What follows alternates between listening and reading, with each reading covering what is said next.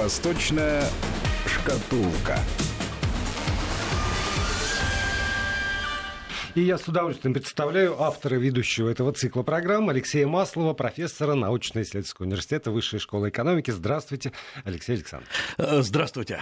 Вот с чего бы мне хотелось начать. Я натолкнулся на эту новость, она меня потрясла. Сборная команды. Ну, то есть понятно, что все следят за отборочным туром у нас по футболу к, к Евро и радуются победе российской сборной, но идет еще и отбор к чемпионату мира 2022 года. И вот в этом отборочном матче сыграли сборная КНР КНДР и Южной Кореи э, официальный матч. Встреча прошла в Хиньяне. Это впервые, господи, с 90-го, что ли? Да, с 90-го года. А, состоялась встреча очная на стадионе Пхеньяне, потому что еще не встречались когда-то а, на, китайской территории. Завершилась со счетом 0-0. Но вот что самое любопытное, за несколько дней до матча стало известно, что КНДР отказала в визах всем южнокорейским болельщикам, журналистам и чиновникам. В страну пустили только футболистов и тренеров. Матч проходил, я посмотрел фотографии, на абсолютно пустом стадионе. На нем присутствовал президент ФИФА Джани Инфантино, Константина, и присутствовал официальный делегат Азиатской конфедерации футбола, который э, слал смс в Южную Корею, и только из его смс Южная Корея узнавала, что, собственно, происходит на футбольном поле. И еще там он пару фотографий сумел сделать на мобильный телефон вот этого э, всего. И эксперты некоторые говорят, что это как раз свидетельство недовольства КНДР, Южной Кореи и мировым сообществом. Тут вот поле для интерпретаций. Не, я думаю, что это, что это не так. Во-первых, мы не понимаем всей глубины души и, наоборот, э, на мой взгляд, широты души Северной Кореи. Э, потому что для Северной Кореи нет ничего культурного, экономического. Все есть политика. И вот Северная Корея живет э, в том, что все есть политика или все есть идеология в течение последних там, 40, 70-летий практически. Поэтому э, любой матч воспринимается тем, что если он проходит, проходит особенно на северокорейской территории, что это продолжение политики другими методами. Э, и говорить о том, что кто-то должен насладиться зрелищем, фанаты должны приехать, посмотреть, поорать, э, это же может разрушить вот эту довольно стабильную картинку. А умеют ли южнокорейские болельщики вести себя на северокорейском стадионе? Кто-нибудь спросил? Я не думаю, потому или, что... Или по дороге к нему с вокзала. Вот-вот-вот. Э, я тут совсем недавно, э, так уж получилось, уезжал из города Праги, где я читал лекции, я уезжал в тот день, когда там был матч между пражской командой и, э, британцами, и британцами. О. Да, и, да, соответственно, с утра все было в британских болельщиков, все были заняты все бары, рестораны, и они готовились. И все абсолютно предупреждали, вы выезжайте в аэропорт пораньше, потому что все город город будет разрушен, да. Э, ну, потому что вот э, есть такая культура. Э, понятно, что британцы задают в некотором смысле тон в ней, но ведь южные, южнокорейские болельщики, кто знает, кто видел, это ребята не очень тихие. Это, наоборот, как раз за счет того, что вообще южнокорейская культура, японская культура, они очень требовательны к культуре поведения, но есть некоторые моменты, где душа может отдохнуть. Карнавал, то, что называется. Да, абсолютно, да? Карнавальная культура. Абсолютно точно, вот да. Вот, э, вот а, теперь душа может отдохнуть на футбольном матче. Я думаю, Северная Корея очень правильно, ну, в рамках, конечно, своего понимания, э, сделала, что никого не пускала. Зачем вообще нужен был этот матч? Вот это тоже надо понимать, что э, Северная Корея очень хочет постепенно, не торопясь, налаживать связи с Южной, но делать так, чтобы не наступить на горло своей песни – и чтобы не дать и Южной Корее какие-то козыри сказать, вот видите, американцы не смогли, а мы смогли. Нет, нет, говорит Северная Корея, никто не смог. Если сможем, то сможем только мы, и когда мы захотим. Понятно, что Северная Корея целиком сейчас опять стала зависеть от э, Китая и от китайских консультаций, я имею в виду политических консультаций, и от китайских поставок гуманитарной помощи, но в любом случае она хочет показать, что она играет главную роль. И вот это как раз эм, футбол как э, продолжение политики другими средствами, это абсолютно, честно говоря, там немножко искаженная ленинская формула, э, когда все, что не происходит в Северной Корее, любые заявления, любые запуски или не запуски ракет, э, любая фотография Ким Чен Ына, который что-то наблюдает, сидит либо за компьютером, либо занес палец над красной кнопкой, это все абсолютно фантасмагорическая картинка. И здесь происходит, это тоже мы замечали, но сейчас все больше и больше, некая мифологизация этой Кореи. Я смотрю сейчас э, в интернете, есть абсолютно два таких мейнстрима, абсолютно противоположных друг другу. Э, один мейнстрим говорит, вы знаете, Северная Корея – это страна, где все друг друга уже едят, потому что есть нечего, где люди едят траву, потому что все уже все съедет на другое, где э, каждый человек находится под контролем и где все должны ходить только улыбаясь, чтобы не портить настроение великому вождю. Есть другой мейнстрим, который говорит, вы знаете, мы не понимаем всего величия Северной Кореи. Это единственная страна, которая обеспечила счастье своему народу. Но обеспечила просто так, что народ не знает других реалий. Поэтому других, других счастий. Да, других счастий. И он счастлив счастьем своим. И снимаются же целые документальные фильмы, ну, просто, по сути дела, нарезка из э, каких-то уже известных кадров. Это делается и в Америке, это, там есть, кстати говоря, такая группа фанатов и Северной Кореи. Не потому что они любят Северную Корею, потому что они не любят э, застоявшуюся, застоялую культуру свою, э, политическую культуру. Э, есть российские какие-то безумные фильмы, которые выпускаются, говорят, что в Северной Корее все безумно здорово и так далее. Это и то, и другое есть мифологизация северокорейского режима, образца жизни. И Северная Корея научилась пользоваться этой мифологизацией. Вот, понимаете, либо прошел бы матч, э, были бы фанаты, пофотографировали, показали бы его там картинку по телевизору, все увидели, что уровень команд не такой высокий. Увы, это так. Но на чем тут фанатеть? Ну, вот знаете, тут я все-таки вступлюсь. За, за, за да. уровень футбола? Я вступлюсь, потому что после трех игр в отборе в чемпионате мира 2022 года КНДР и Южная Корея набрали по 7 очков каждая и лидируют в своих отборочной группе. А это, это неплохо. Это я беру свои слова так что обратно. во всяком случае, они лучше, чем те, кто входит в их отборочную группу там у себя в азиатском э, вот этом вкусте. Да, беру свои слова обратно. Не хотел оскорбить великий корейский футбол. Да, э, но тем не менее надо понимать, что э, ну, был бы этот футбол, все посмотрели бы, и через два дня мы бы забыли об этом. Информационного повода никакого нет. А тут вот этот пустые трибуны, э, счет, который получает публика через смс. Это же просто, это, это, это, это событие. Хайп, да, это, событие. это хайп, это точно. Вот, на мой взгляд, Северная Корея потрясающе овладела вот этим вот мастерством хайпа. И мы до сих пор считаем, что есть какой-то глобальный, очень важный план у северокорейского лидера, который настолько гениален, что э, все продумывает наперед. Ну, есть такие, и такое мнение. Э, но в реальности это дело в другом. Единственное, что ему прекрасно удается, это умение э, пиарить собственную страну. Он поставил под этот пиар таких пиар-менеджеров, как господин Дональд Трамп, который пиарил очень долгое время Ким Чен Ына, э, да и многих других. Э, и в этом плане я думаю, что северокорейская тема, она сейчас, пока он не снял, я имею в виду Ким Чен Ын, не снял все сливки с нее, она будет постоянно жить. И вот это как раз на противоположной стороне этого азиатского пиара лежит, вот просто перехожу к другой теме, гонконгская история. Она, на мой взгляд, разворачивается крайне интересно. И э, посмотрите, что происходит. Опять-таки слежу по СМИ и слежу э, по, э, по, по самому Гонконгу.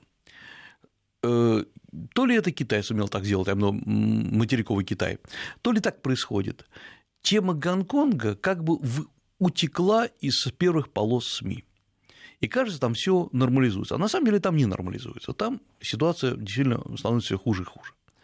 Э, Гонконг действительно прекратил свою работу, и буквально недавно э, так что пришлось мне беседовать с одним из гонконгских крупных медиамагнатов, который работает и на территории КНР, и на территории Гонконга, и он откровенно сказал, что, э, во-первых, нам не о чем писать, кроме как о том, что там все разрушено, и, а у него такая тематика, что не надо писать о негативе, надо писать, как бизнес процветает, как открываются новые какие-то культурные события. Я напомню, что Гонконг, это же так как была культура культурная территория, где кто-то выступал, какие-то модельеры что-то показывали.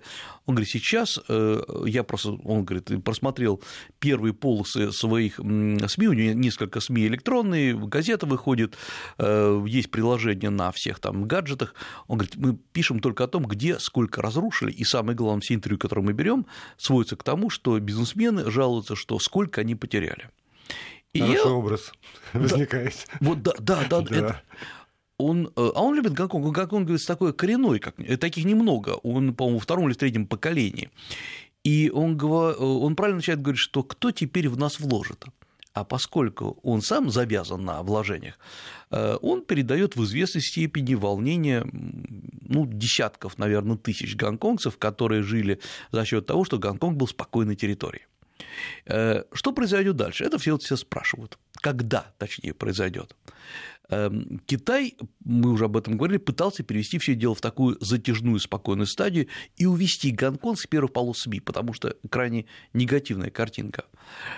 Но э, я смотрю, что есть целый ряд э, СМИ западных, которые выходят на, скажем так, на деньги китайской оппозиции – и это, по сути дела, американские деньги, строго говоря, которые американцы молодцы, они очень хорошо пользуются малейшим поводом, чтобы подергать тигра за усы, и которые не дают Китаю никак успокоиться. Ну, в этом смысле, вот, может быть, Барселона им поможет. Э, вот, э, э, вот это выход, да, это выход, кстати говоря, для них. Но видите, что происходит, э, чтобы было понятно. Э, в Гонконге есть э, масса раненых уже больницы э, действительно, ну, не, не скажу, что забиты, но полным-полно людей, пострадавших с обоих с обеих сторон, э, и со стороны манифестантов, и со стороны э, полицейских. Но есть еще то, что называется третья сторона, это, это прохожие.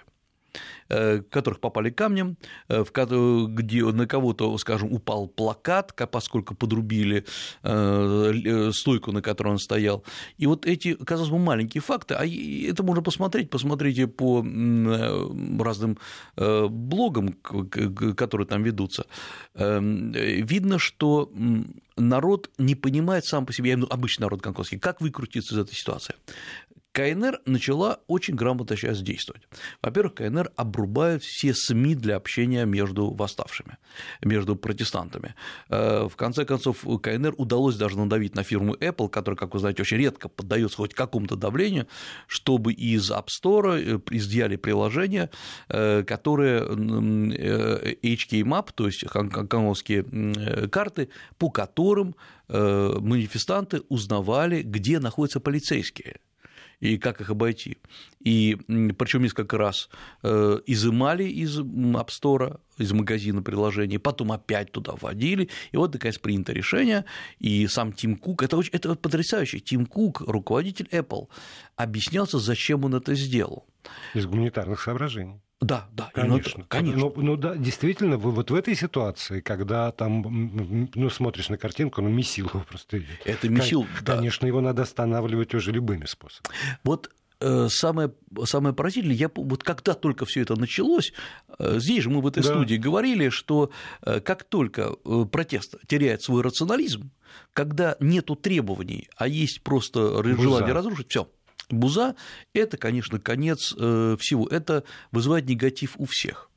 И КНР сейчас не очень умел, но постепенно пользуется, э, учится пользоваться тем, что показывает, ребята, видите, что в Гонконге творится.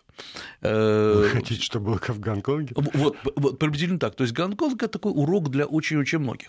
Самое главное, почему КНР так решительно, я имею в виду, решительно хочет все это дело прекратить, но при этом тянет время. Почему тянет время, это, конечно, понятно, потому что никому не хочется выглядеть негативно. А почему все-таки КНР не хочет идти на уступки? Э, потому что вот здесь надо понять логику развития Китая. Вот э, всегда все упирается в некоторые... Подождите, да. вот когда вы говорите, не хочет идти на уступки, но ведь в известной степени э, на уступки по поводу вот этого закона, закона, закона да. пошли, то есть как раз вот то, что было триггером, на, на, на это же, Его на эту сняли. уступку они пошли. Его, но самое главное, сейчас очевидно, что в принципе даже можно было так сильно не бузить, ведь Э, почему-то все забывают, что закон не первый раз выдвигался. Он выдвигал, первый раз он был выдвинут в 2003 году. И тогда многие как раз депутаты сказали, вы знаете, нет, не потому, что он неправильный, а потому, что это вызовет волнение. И его просто не стали пропускать через все эти слушания. Сейчас э, очевидно, что кто-то, кто очень сложно разобраться, я думаю, что как раз э, гонконгская, э, китайская сила безопасности в этом пытаются разобраться, был специально сделан, очевидно, непопулярный закон, начал, начали проталкивать, об этом начали писать все СМИ абсолютно, все бульварные газетки. Я, так уж получилось, я как раз приехал в Гонконг, когда просто вот любой листок, который раздается тебе на руки вот этими уличными рекламами, рекламодателями, там написано, а вы знаете, что вот такой закон. И это все, конечно, стимулировалось эм, там, местными силами тогда.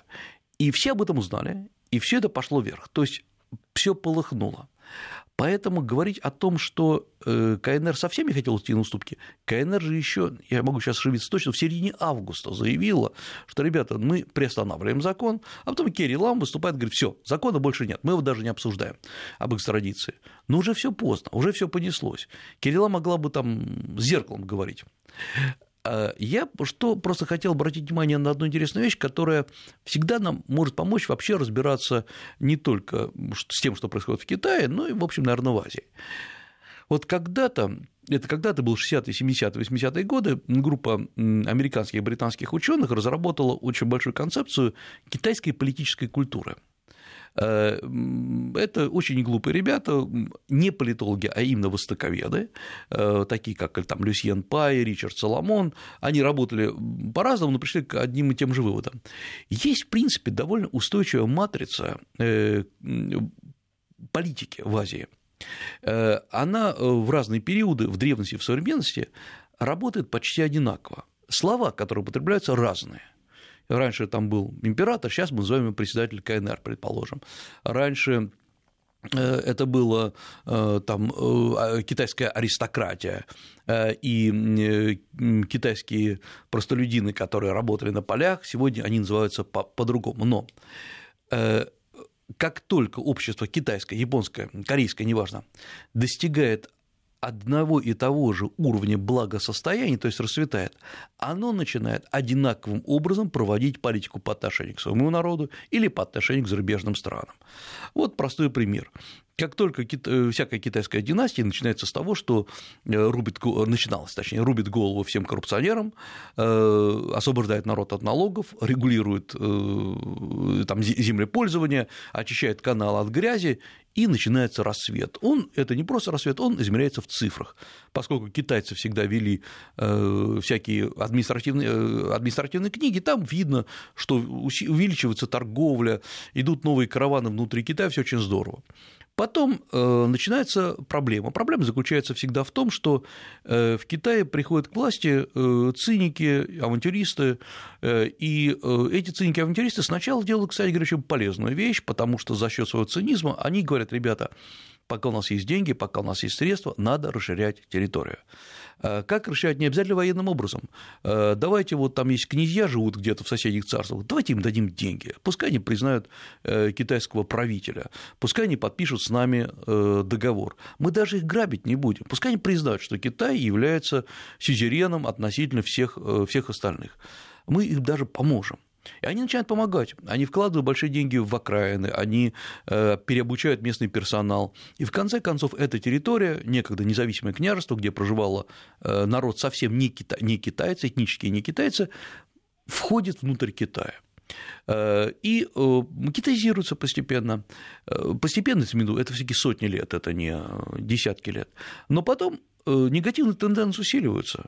Усиливаются в том плане, что коррупция опять возрастает, и самое главное, в регионах начинают развиваться региональные элиты, финансовые, политические. Кто-то собирает свою армию, кто-то говорит, да, я признаю центр, но в реальности я сам сусам, и у меня свой бюджет. И это начало развала Китая. Просто треск, который э, приводит к развалу. И так и было. Так Китай развалился на царство, на княжество, развалился на, реги... на регионы, которые не подчинялись центру. И все начиналось именно вот с этих вот восстаний. Э, потому что, как ни странно, Китай, э, восстание начинается не из-за того, что Китай бедный, а потому что элита региональная слишком богатая. Э, редко, когда восстание начинается просто из-за того, что разлив реки, да, такое бывает. Но разлив реки – это локальное событие. Э, восставать долго невозможно. Кто-то должен, это наши романтические представления, что э, такие веселые молодцы, э, как в речных заводях или подобные Емельяну Пугачеву, ходят, всех грабят и с этого и живут. Нет, на самом деле э, любое восстание в Китае, да, в общем, честно говоря, и Пугачевское восстание, оно что делает? Оно начинает создавать свое государство. Оно создает своего императора, свой двор. Хозрасчет. Хозрасчет, да. Оно начинает пытается наладить свою экономику, ну, ровно так, как оно понимает. Если там есть хорошие управленцы, государство может держаться очень долго. Вот, например, известное восстание тайпинов в Китае, которое э, возникло в Китае в 1856 году, оно, по сути дела, продержалось э, в центре Китая почти 30 лет. У него там был флаг, гимн и так далее. И при этом был и другой Китай, то есть такой Китай со своим императором. Вот эм, э, как только э, получается, что, вот, возвращаясь к теме политическая культура, то есть все страны Азии, почему надо знать историю, почему надо знать логику? Китай репродуцирует сам себя одинаково, но на каждом новом этапе чуть-чуть по-разному. Ну, времена разные, системы контроля за гражданами разная. Действительно появились там и средства э, работы через интернет, как позитивные, так и негативные. И вот что получается. Сейчас Китай действительно расцвел. Он расцвел, наверное, пик, все-таки его приходился рассвета э, не сейчас, а на 2010-2012 годы. На этот же период начал приходиться пик коррупции. Все как надо. Э, не случайно, собственно говоря, все это дело вот так и начало происходить, вспомните все дело Босилая и всего остального. И новый правитель Китая, Си Цзиньпин, он прекрасно понимает, не знаю, интуитивным ли образом или э, он, ему кто-то, там есть люди, которые... Он тоже прочитал или кто, да, да, да. И ему сказали, слушай, это, это начало, э, вот на самом деле пик развития Китая – это всегда начало конца. Вот надо изменить эту тенденцию. И он начал бороться с коррупцией не наивным образом, как до него же тоже все боролись. Помните, говорили, ну в Китае за коррупцию расстреливают. Это главный был тезис. Да нет, он не стал расстреливать за коррупцию. Он стал выкусывать, как мы говорили, целые кланы. А сейчас э, у него восстание гонконгского, э, гонконгской территории. Э, это серьезнейший удар по стабильности Китая. Вот здесь не надо это скрывать, и речь даже идет не о том, что как там Китай будет выглядеть или не выглядеть. Это э, региональная элита, которая, безусловно, стимулировала Китай, вот это вот волнение в Гонконге, и который, а поскольку мир стал прозрачным, теперь этим восстанием пользуются все – британцы, американцы и так далее, для своих нужд. Да, но здесь возможны разные пути решения проблемы. Один путь – это действительно танками прийти и все задавить. Другой путь я вдруг неожиданно а, прочитал по поводу того, что Китай вполне разумно обнародовал планы создания новой большой финансовой площадки в Макао по принципу NASDAQ, значит, ну, mm-hmm. связанные с новейшими технологиями. И если удастся действительно в Макао создать вот эту новую площадку, тогда у этой гонконгской элиты из-под ног выбивается, а, собственно, то, на чем она кормилась десятилетий. Если бы все так было просто. Значит, кто представляет, как связан между собой Гонконг и Макао, это э, территории э, в 35 минутах плавания на медленном пароме. Э, они между собой очень связаны. Идея правильная – растащить Гонконг ослабить его целиком. Хотите вот так же, хотите выступать, продолжайте. Только у нас есть же шанхайская биржа, есть угу. уже макаоская биржа, а дальше вперед э, к вам никто не будет вкладывать. Да, конечно, то есть Китай начинает создавать новые, э, э, точнее, альтернативы. И я думаю, это очень грамотно. Единственное, что южная элита, а это южная, Гонконг, Макао, они между собой очень связаны. По сути дела, этнически это одни и те же группы. И сейчас вообще надо сказать, вот, что за последние 5-6 лет Си Цзиньпин сумел резко ослабить вообще южные кланы. Давайте все таки запятую новости, да. а потом мы продолжим. Алексей Маслов у нас здесь в студии.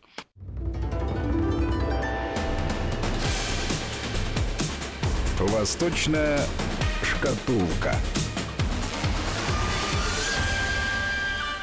Алексей Маслов, профессор научно-исследовательского университета Высшей школы экономики, продолжает свой анализ ситуации на Дальнем Востоке. Ну что же, пойдем э, к той теме, которая всех волнует больше всего в мире, потому что сегодня в очередной раз просто такая череда заголовков. С одной стороны, очередной прогноз МФ и снижение общемирового роста ВВП, и, соответственно, Китай, по Китаю. В Китае максимальная инфляция за последние много, значит, вот уже лет аж до 6%. А плюс к этому, с одной стороны, положительная новость, которая всех взбодрила. Китай подтвердил, что подходы на переговорах с США по торговых, они согласованы, мы, мы договорились, вот то, о чем говорят американцы.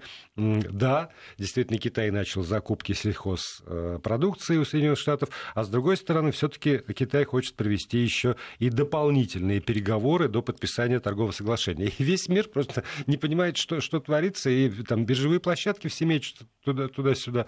А есть там какая-то очевидная тенденция? А, ну, э, во-первых, конечно, очевидная тенденция есть, а, но ведь э, она, эта очевидная тенденция э, была еще и год назад, что в конце концов они договорятся с большим проигрышем Китая. И, э, конечно, все обсуждают, э, сколько кто кому будет должен. Но давайте по цифрам посмотрим. Э, Китай закупал на 2017 год, это последние такие крупные цифры, из США поставки сельхозпродукции были на 20, 24 миллиарда долларов. Сейчас закупки будут на 50 миллиардов долларов, то есть это удвоение в два раза. Казалось бы, ну, а почему нельзя было заранее договориться? На самом деле, Китаю же нужна, э, нужны продукты питания, это правда. Э, и лучше покупать в одном месте, чем э, там, бегать по всем странам мира и это делать. Надо понимать, как устроена структура закупок продуктов питания в Китае, для, для Китая и вообще сельхозпродукции. Идея Китая никогда не складывать яйца в одну корзину. И по всему миру сначала Китай приходит с закупками – а потом говорит, вы знаете, э, вы, у вас слишком высокие цены. Э, но мы не собираемся у вас, э, от, от вас отказываться. Вы просто не можете оптимизировать производство продуктов питания. Давайте вы нам выдадите землю, продадите нам какие-то уже готовые пашни, и мы там все сделаем. Вы же будете там работать, мы не уничтожаем. Это вот такое классическое слияние и поглощение. И очень многие страны, прежде всего это были африканские страны, частично это сегодня страны Юго-Восточной Азии, они отдают Китаю поля или сельхозпроизводство, или мясомолочные фермы, где не, это не значит, что туда приезжают китайцы и начинают работать. Нет, нет, нет, все работают те же самые. В Аргентине работают аргентинцы, в Колумбии колумбийцы только все это делают. Лучше, чем прежде. Да, потому что Китай все это дело оптимизирует, он э, резко сокращает рабочую силу, он начинает следить за эм, производительностью труда, повышает эффективность труда, и э, на самом деле оптимизация происходит, ну, естественно, в пользу Китая, потому что как раз количество безработных растет, а не уменьшается. Ну, потому что оптимизация происходит. Ведь, честно говоря, многие производства, особенно в странах Латинской Америки или в той же самой Индонезии, существуют не, для того, не потому, что они очень эффективны, а потому что их нельзя закрыть, иначе э, люди окажутся на улице, это будет социальное недовольство. И вот Китай, э, закупая гигантское количество продукции в США, ну, вспомните, что соя, э, Америка практически закрывала все потребности Китая э, в сое, а также мясная продукция, а также продукция, связанная с, например, там частично сухое молоко для производства китайских йогуртов, это все закупалось в США. И все были довольны.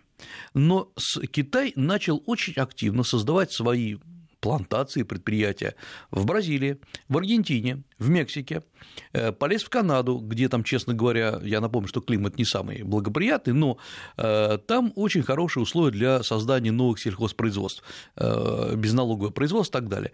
Китай начал очень активно работать со странами Африки, практически купив в этом плане на корню Кению. Это вообще так, это отдельный разговор, что Кения стала буквально мишенью для развития Китая в Африке. Китай там активно покупает, практически скупил все телекоммуникационные сети, там э, единственное телевидение, которое нормально вещает, это китайское CCTV и так далее. Ну, то есть Китай умеет э, э, работать. И вот оказалось, что США они молодцы в этом плане, у них очень сильные аналитики, они мыслят наперед, они видят, к чему это дело может привести.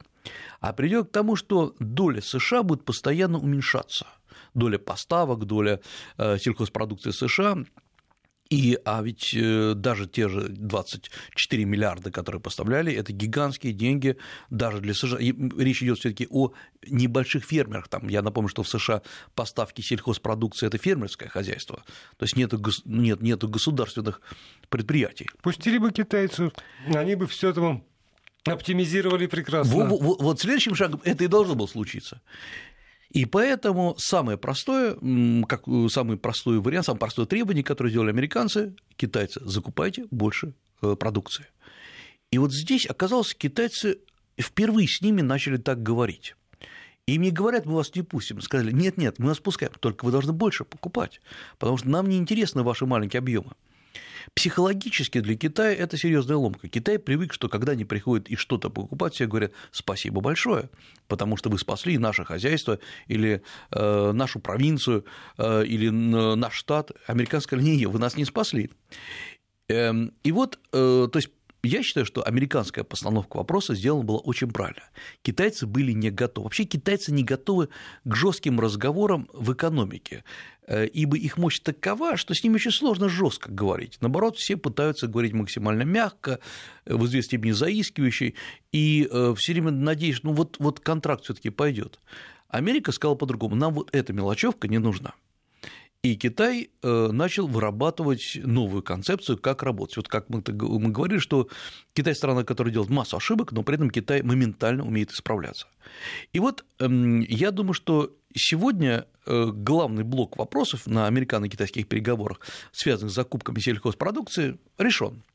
Китай формально еще не начал э, закупать, но он готов подписать на 50 миллиардов и в дальнейшем расширять это во многом и, скажем так, секьюризирует, то есть обезопашивает, э, делает более безопасной э, сельхозпроизводителей э, США, они знают, туда китайцы не полезут, они будут просто покупать. Но не будут. Да, но ведь этим не исчерпывается блок вопросов а вот... между, потому что есть высокие технологии, вот. есть тот же Huawei, есть, ну, а вот, мы, вот сейчас мы потом, вот, на мой взгляд, это и есть главное.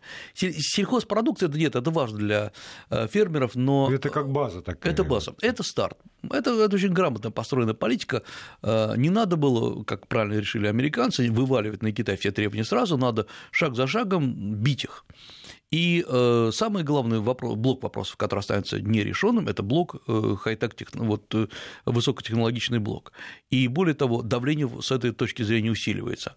Например, э, High китайская компания, которую мы упоминали еще в прошлой передаче, это так, одна из компаний, которая подпала под, под санкции со стороны США, поскольку поставляет видеокамеры, через которые китайцы следят за бедными уйгурами. Это, конечно, довольно странная постановка вопроса, потому что Vision поставляет по всему миру эти камеры. Э, и не исключено, что в каком-нибудь вашем, э, на вашей даче или вашей квартире модуль стоит как раз от High. Э, но High Vision, например, та компания, которая целиком владеет рынком телекоммуникаций в Кении, который мы упоминали. И вот эти компании, по сути дела, сейчас будут ограничены в своих экономических и коммерческих правах. США не будут решать ничего э, ни с ZTE, ни с Huawei, ни с Haivision, ни с другими компаниями. Более того, я уверен, уверен, что этот список будет расширяться. То есть э, Китай идет на уступки, Соединенные Штаты на уступки категорически не идут. Кита... Э, США вообще вынесли этот вопрос за блок переговоров. Mm. Это очень грамотно, что... Именно вот в этот консенсус и зафиксирован, что да. вот мы определили, что вот, а про это мы вообще не разговариваем. Ну, я отдельно, котлета отдельно. Mm. У нас торговая война, это отлично. Э, мы вот решаем торговые вопросы, это экономические вопросы.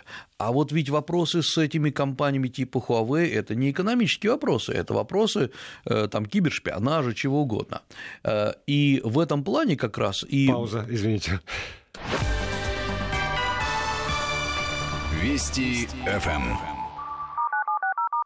Да, Алексей Маслов э, здесь, в этой студии, профессор Высшей школы экономики. Спасибо, я только по вашему взгляду понял, что пора и мне перестать слушать и переживаться на 6 секунд. И э, продолжая как раз разговор о высокотехнологических компаниях, мы должны понимать, что эта политика будет вечный. Ну, по крайней мере, она продолжит на многие десятилетия, потому что это та, то пространство, и в том числе это пространство искусственного интеллекта, которое очень волнует американцев. Все эти компании, вот мы почему-то привыкли представлять, что High Vision – это кам, видеокамеры, которые стоят на улицах, или э, там, домашние камеры, э, Huawei – это мобильные телефоны.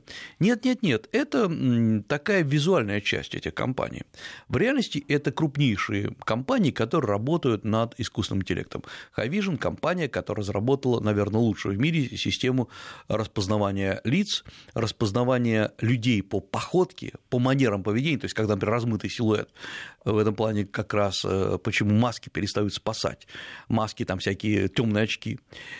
это способность э, распознавать, э, как они сейчас разрабатывают, намерения человека по походке, и, то есть агрессивно, не агрессивно, или просто торопится. То есть это абсолютно фантастические разработки, которые теоретически могут быть внедрены в мир.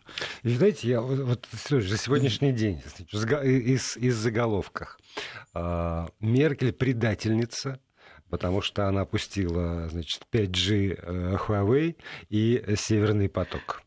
А, это, значит, вот а, одна штука. Вторая штука – встреча председателя КНР Си Цзипиня и премьер-министра Индии Нарендра Моди, Моди да. где ставится вопрос о тоже э, дисбалансе торговом, торговом дефиците, и Си говорит, по крайней мере, на уровне заявлений, мы будем решать этот вопрос, мы все, там, мы все понимаем, и в этом смысле история, между, произошедшая между США и Китаем, здесь для Индии ну, наверное, плюс, потому что без особых э, усилий все-таки можно как-то попытаться этот вопрос тоже дисбаланса такого решать.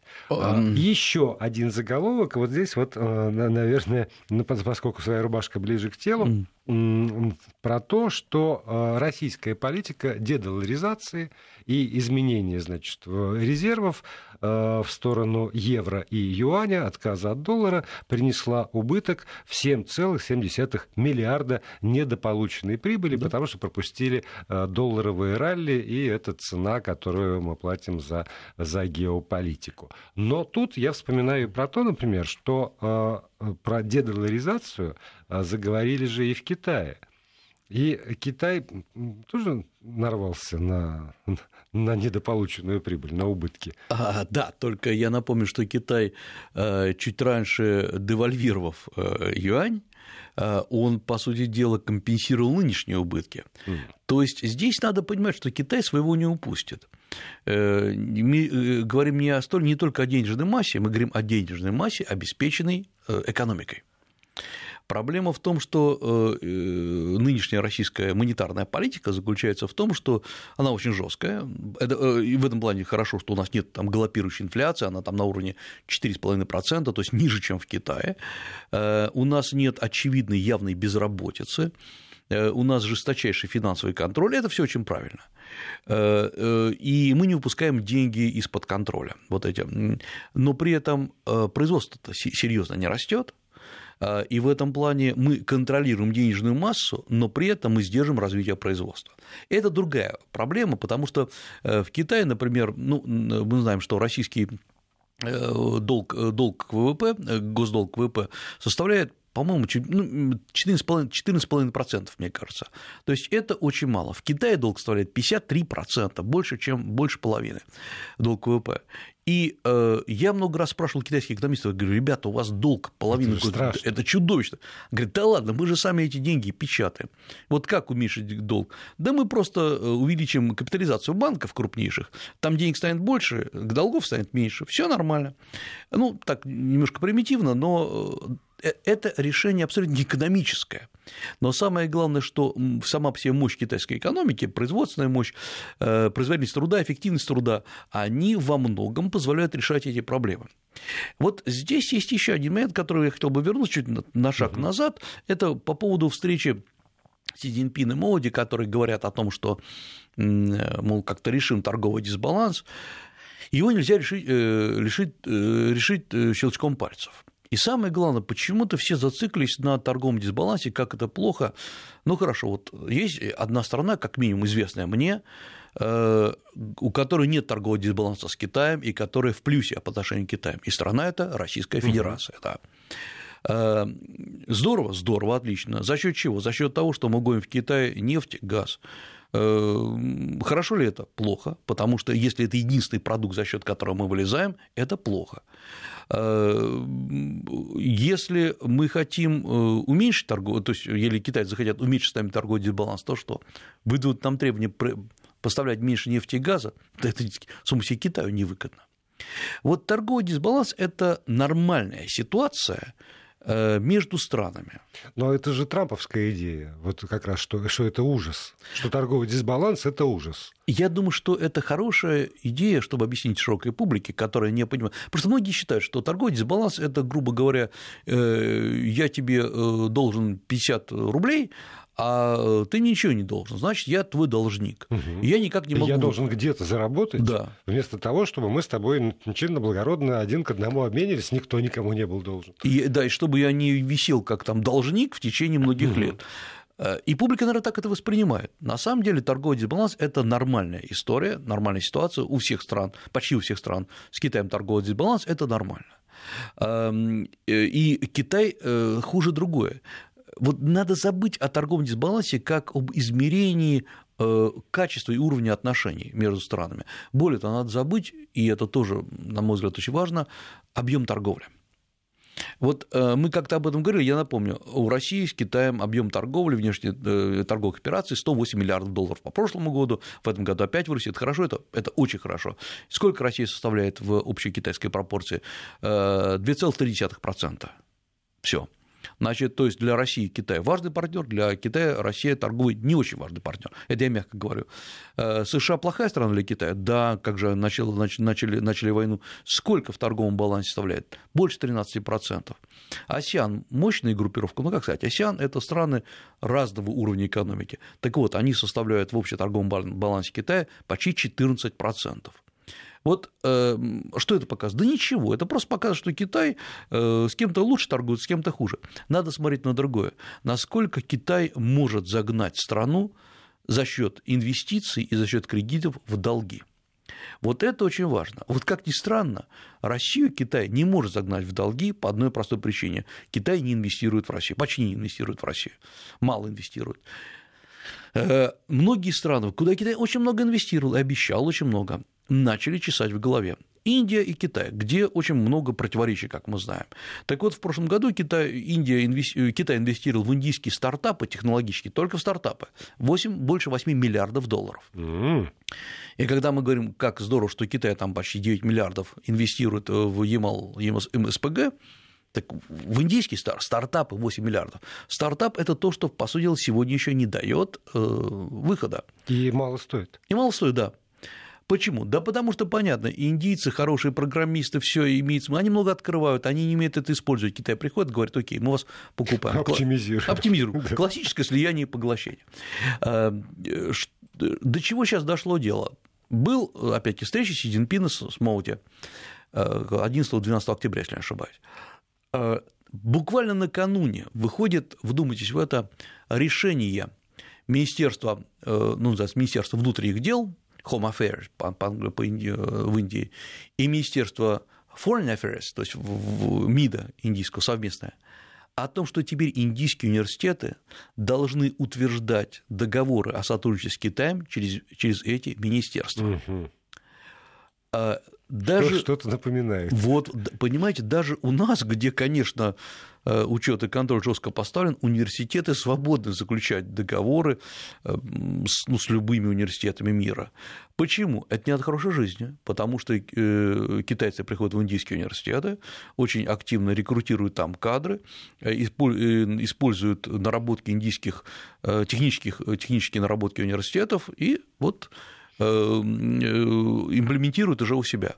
То есть многие страны начали опасаться. Вы думаете, в Индии такая история? Нет. Вот буквально, опять-таки, э, прямой пример. Карлов университет, который сегодня находится, вот я сегодня смотрел новый рейтинг, он находится на выше, чем многие российские университеты, э, заключил договор с одним из крупнейших банков, где в основном китайские капиталы, на финансирование целого ряда проектов, исследовательских проектов, не связанных там с высокими технологиями, так вот, этот проект был, этот договор был остановлен, потому что многие сказали, что вообще-то уже надо внимательно смотреть. Негоже, кажется, брать у китайцев деньги и активно сотрудничать в этом плане. То есть сотрудничать можно, но, но на, на китайский... Настолько да. зависеть Да? Вот, вот этого нельзя. И это, на мой взгляд, это, ну, может быть, как всегда, алармистские настроения, они всегда резко поднимаются, и не все так страшно.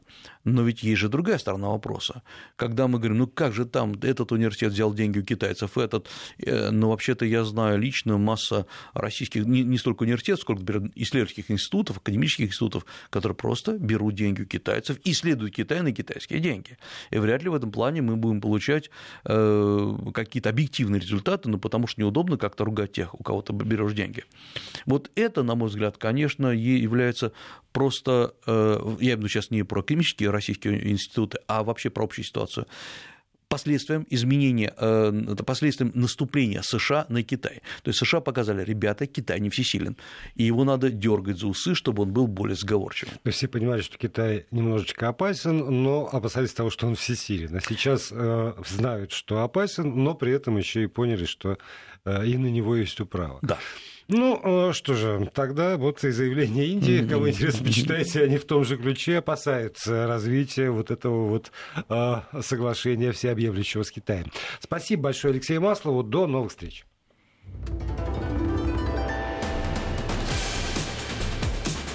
Восточная шкатулка.